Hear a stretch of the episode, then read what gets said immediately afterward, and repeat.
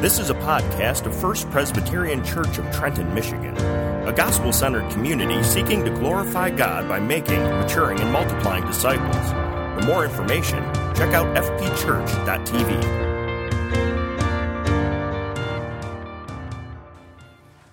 As the kids are making their way to their class, I would invite you to turn with me in your Bibles to Malachi chapter 3. Malachi chapter 3, this will be our sermon text today. And after we read Malachi 3, we will turn to Luke chapter 3. So, Malachi chapter 2, verse 17, one verse in chapter 2, and then we'll read five verses of chapter 3. Malachi chapter 2, verse 17. Hear now the word of the Lord. You have wearied the Lord with your words, but you say, How have we wearied him? By saying, Everyone who does evil is good in the sight of the Lord, and he delights in them, or by asking, Where is the God of justice? Behold, I send my messenger, and he will prepare the way before me. And the Lord whom you seek will suddenly come to his temple.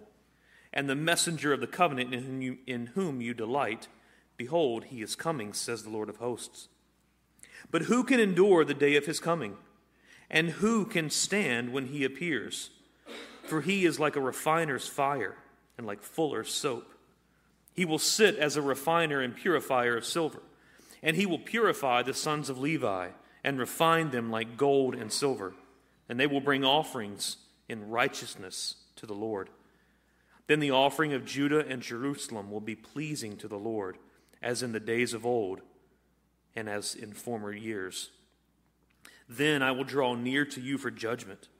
I will be a swift witness against the sorcerers, against the adulterers, against those who swear falsely, against those who oppress the hired workers and his wages, the widow and the fatherless, and against those who thrust aside the sojourner and do not fear me, says the Lord of hosts. And now, Luke chapter 3, beginning in verse 2.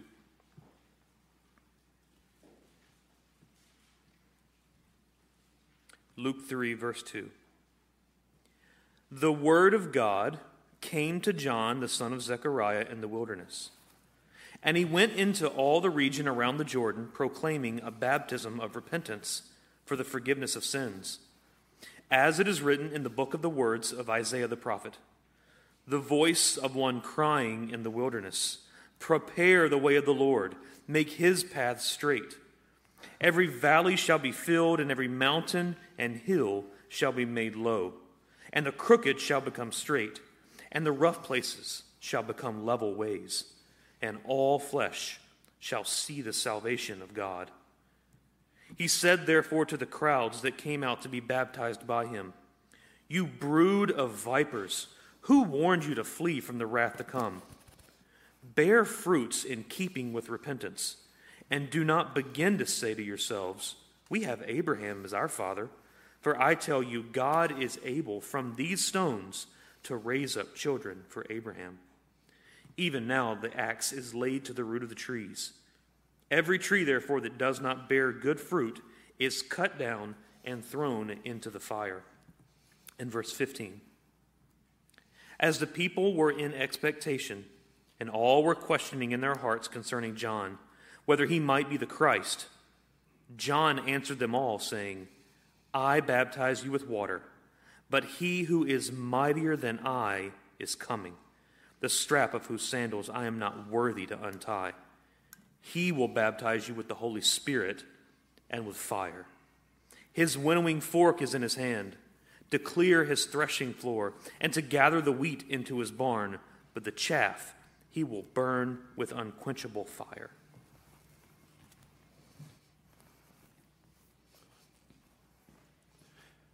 Good morning, First Pres. It's joy to be with you this morning. And if you have your um, Bible open there to Malachi chapter 2, beginning of verse 17, and on to chapter 3, that'll be helpful as we walk through uh, this uh, minor prophet as we continue our journey. But just before we do that, let's take a moment and pray together, shall we? Heavenly Father, as we gather in this place, um, we gather under your word. We gather under your authority.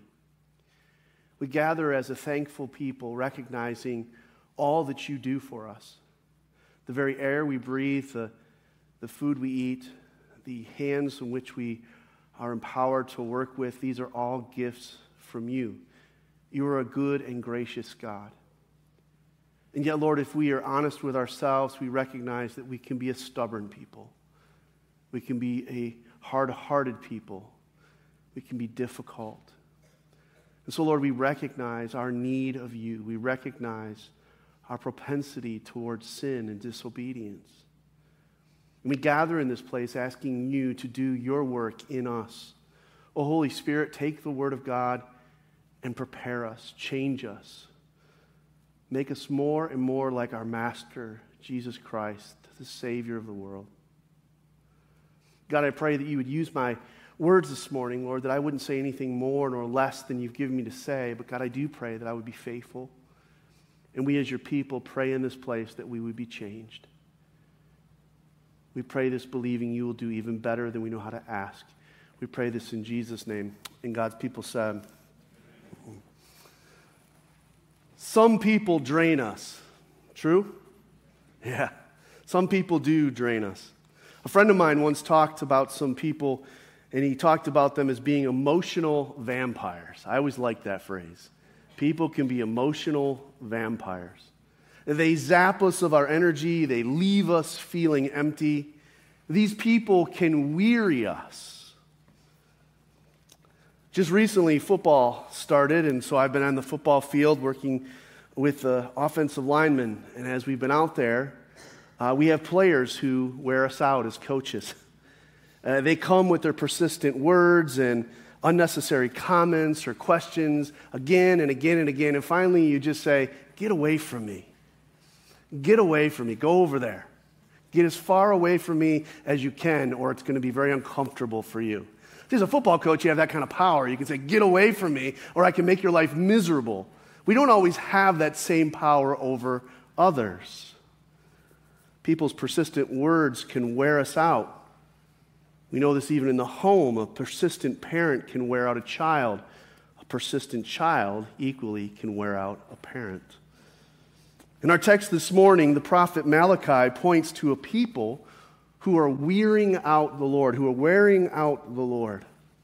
Uh, the people Malachi is talking about keep talking, keep flapping their jaws. As you've noticed through this, through this short book, they keep asking questions. How is that possible? Or why is that? They always have something to say to whatever Malachi corrects them. But more than that, these people are actually making accusations against God.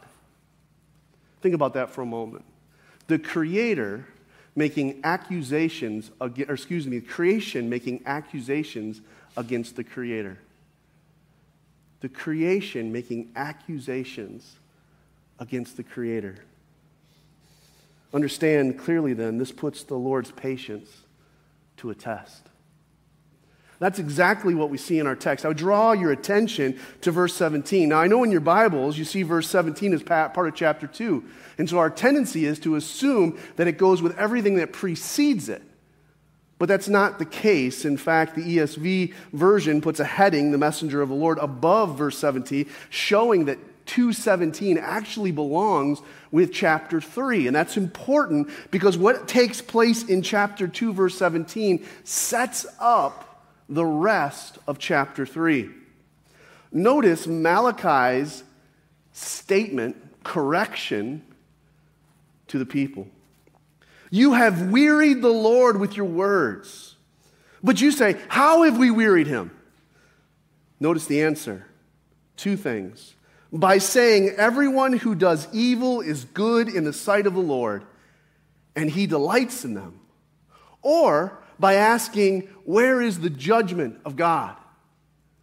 You weary the Lord with your words, with your accusations. He gives two examples. The first is that, notice this, they say that God approves of evil. That's the use of their words. They're, they're, they're making this accusation that God approves evil. The words they say are everyone who does evil is good in the sight of the Lord, and he delights in them.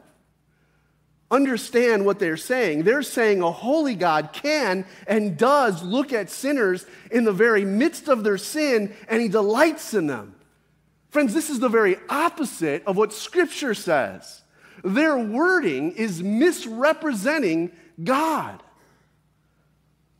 See, this covenant people looked around and, based upon their own experiences, they came to some conclusions. I like what one commentator calls their conclusions. He calls them blasphemous conclusions.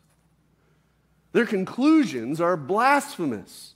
Their assumptions of God are wrong, blatantly wrong, sinfully wrong, as they misrepresent God. And so it makes sense that Malachi would say, You weary God. You weary God. Church, this morning, as you sit in your pew, and we have the delight of air conditioning and comfort, ask yourself some very important questions. How am I wearying God? Is it through my words? Is it through my thoughts? Is it through my actions? How do I weary God? How do I offend God? This is an important question for each of us to wrestle with this morning. Malachi, in the sense, isn't just putting his finger in the chest of those who lived in the past, but even us who live here now, today. How have we wearied God?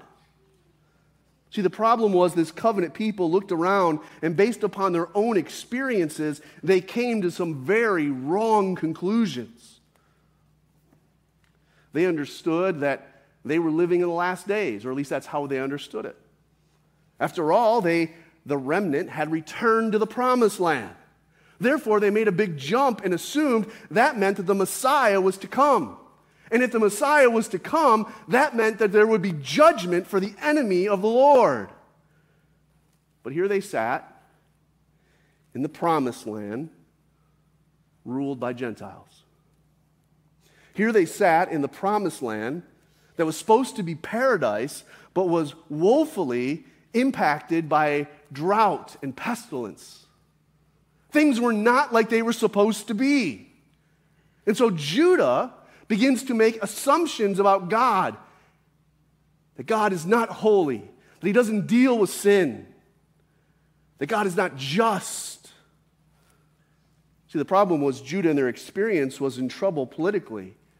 Judah, in their experience, was in trouble economically.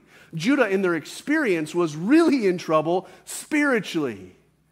How much does that speak to our circumstance today?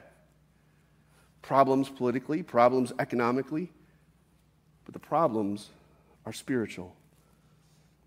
And in doing so, they began to whine they began to cry out. They began to make accusations of God, saying that God is not busy doing what he's supposed to be doing, which is judging the nations. No, he seems to endorse them. He seems to expand their kingdom. He seems to take care of them while we, his righteous people, suffer. Where is the justice? They ask.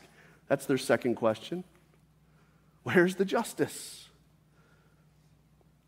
The real problem was God was not acting as they expected him. God was not meeting them in their timing. God was not meeting them as that they wanted Him to meet them. And therefore, they demanded justice. They demanded at least their version or their understanding of justice. See, their version of justice was wrong. Their version of justice included only the sins of the nations.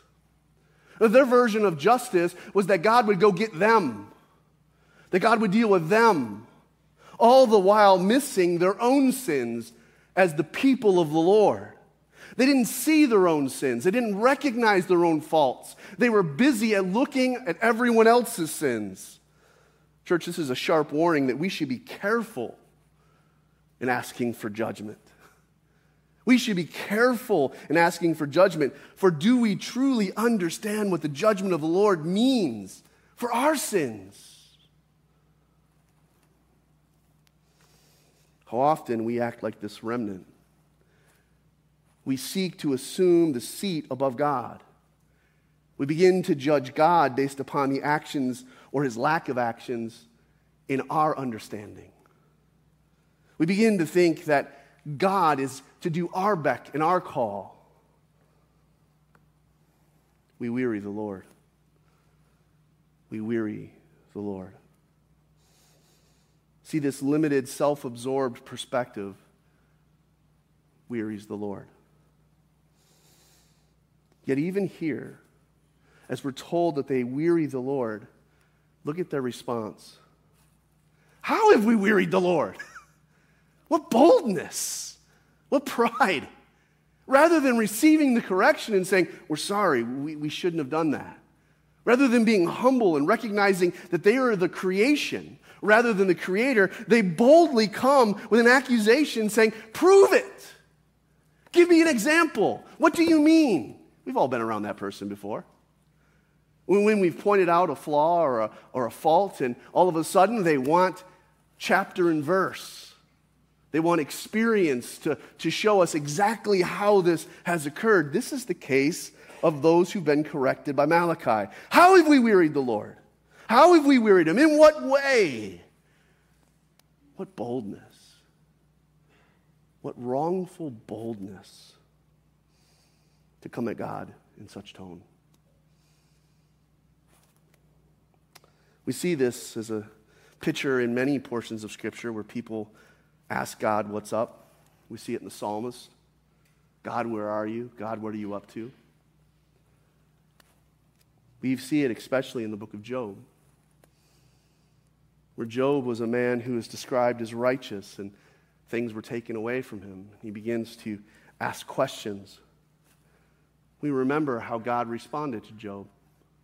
In Job chapter 38, verse 4, God's response says, Where were you when I laid the foundations of the earth? God saying, Were, were, were you eternal? Are you sovereign? Do you know who you are? In fact, he goes on in verse 4 to say, Tell me if you have understanding, to show Job's finiteness. No, you don't understand. Who are you to question me? What's amazing about that is we're told again that Job was righteous. And Job was one who was pursuing the Lord. And yet he questioned the Lord and he was corrected. How much more so for these wicked people who return, who are blasphemous against the Lord in his name? How dare they question his authority and his plan? How much worse is it for them? And yet we see as we move into chapter 3 that the Lord does set the record straight. The Lord wants to make clear his path. He's not going to go on allowing them to misconstrue who he is and what he's about. His word speaks. Same is true for us today that when we hear people say things about God and we begin to question those things, we should always go back to what does God's word really say? Not just what people say, but what does God's word really say? We're here Malachi gives them what the word of the Lord is. So, in the form of a prophecy, we read in verse 1 Behold, I send my messenger, and he will prepare the way before me. And the Lord whom you seek will suddenly come to his temple, and the messenger of the covenant in whom you delight, behold, he is coming, says the Lord of hosts. What you need to know is that there's two messengers mentioned in this text. In verse 1 of chapter 3, there's not just one, but two messengers.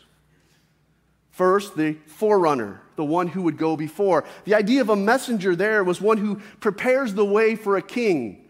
We see this all through the Old Testament. As kings would enter cities, they would send a forerunner who would prepare the way to remove the obstacles so that the people's hearts would be prepared to worship and venerate their leader.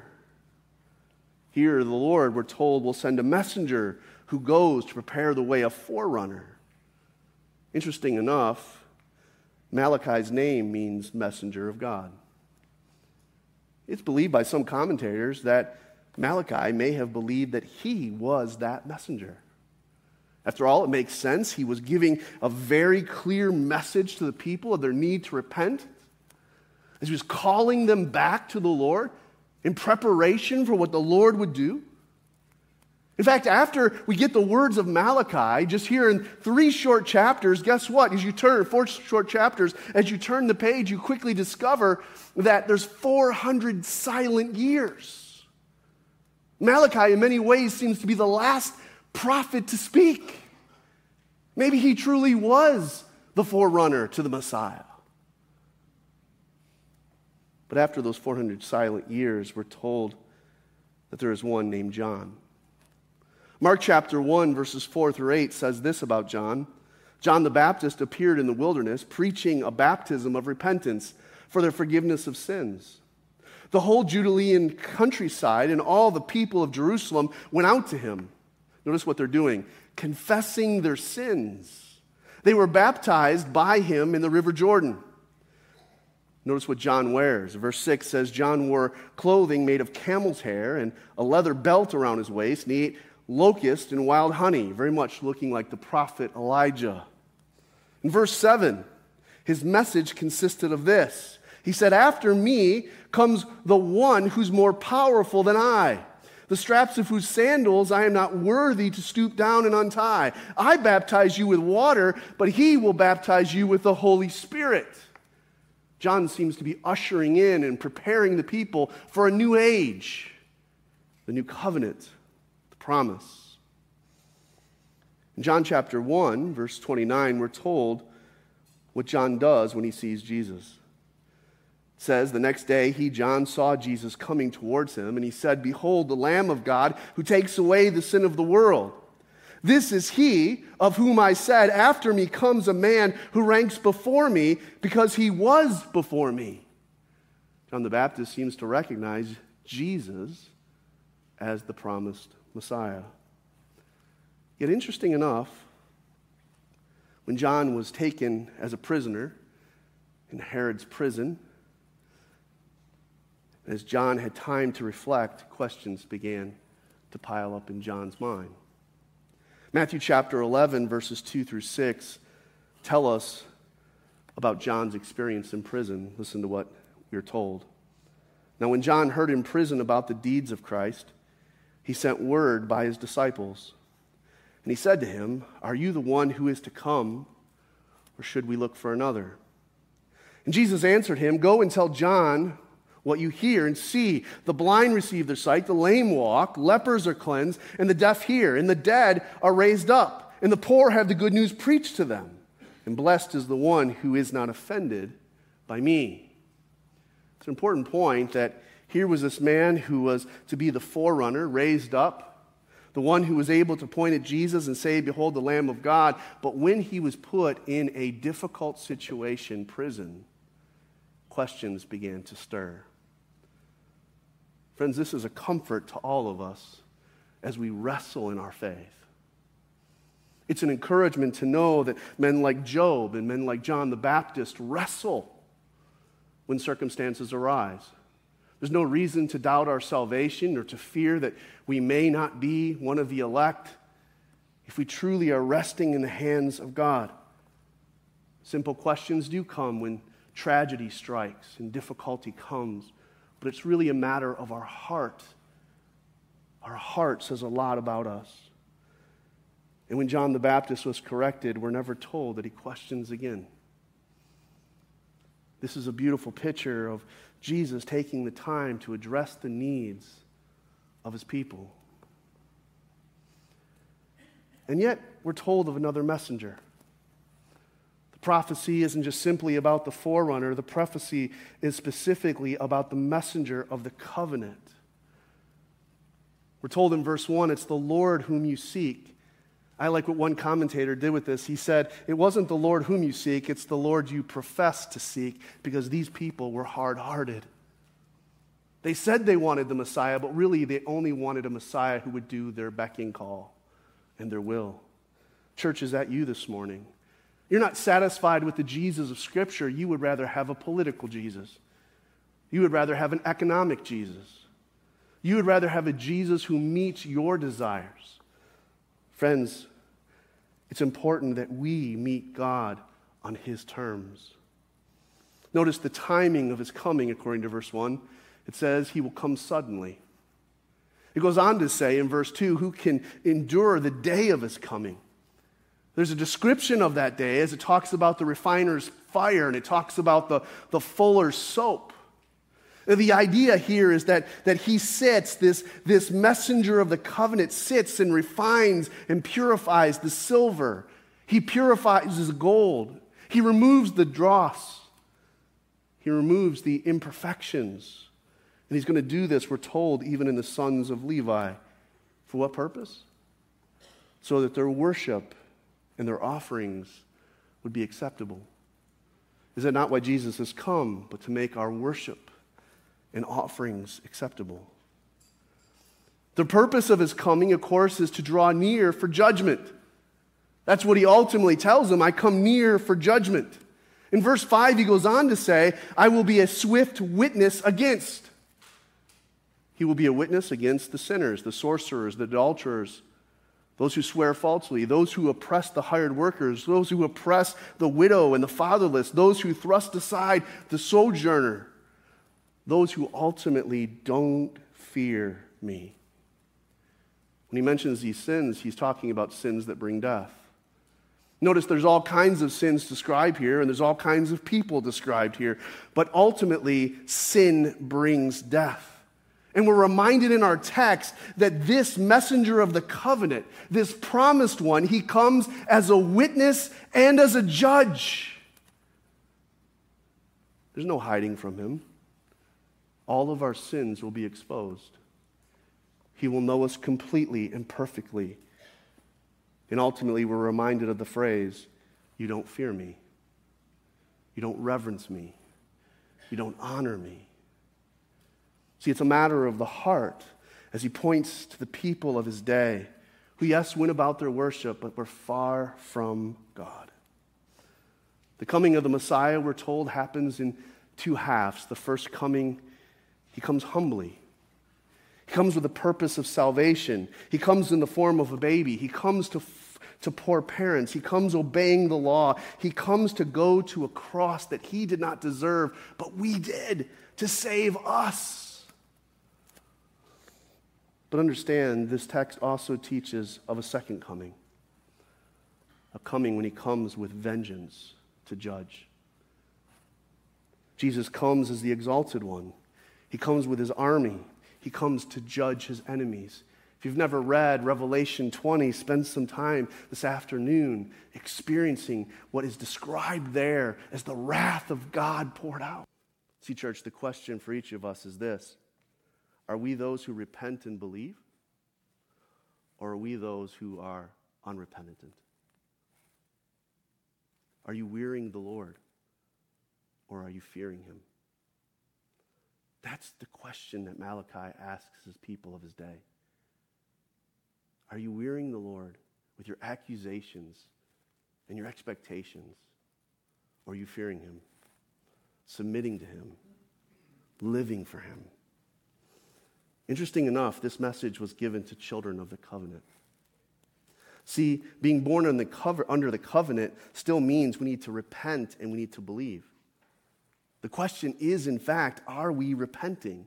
Are we believing? We don't need simply to do better or try harder. No, the text is clear. We need the messenger of the covenant. And he has come. But, church, hear this he comes again. His first coming, he came humbly as a servant to die. His second coming, he comes as a judge, the victorious one to rule the world. Let's pray.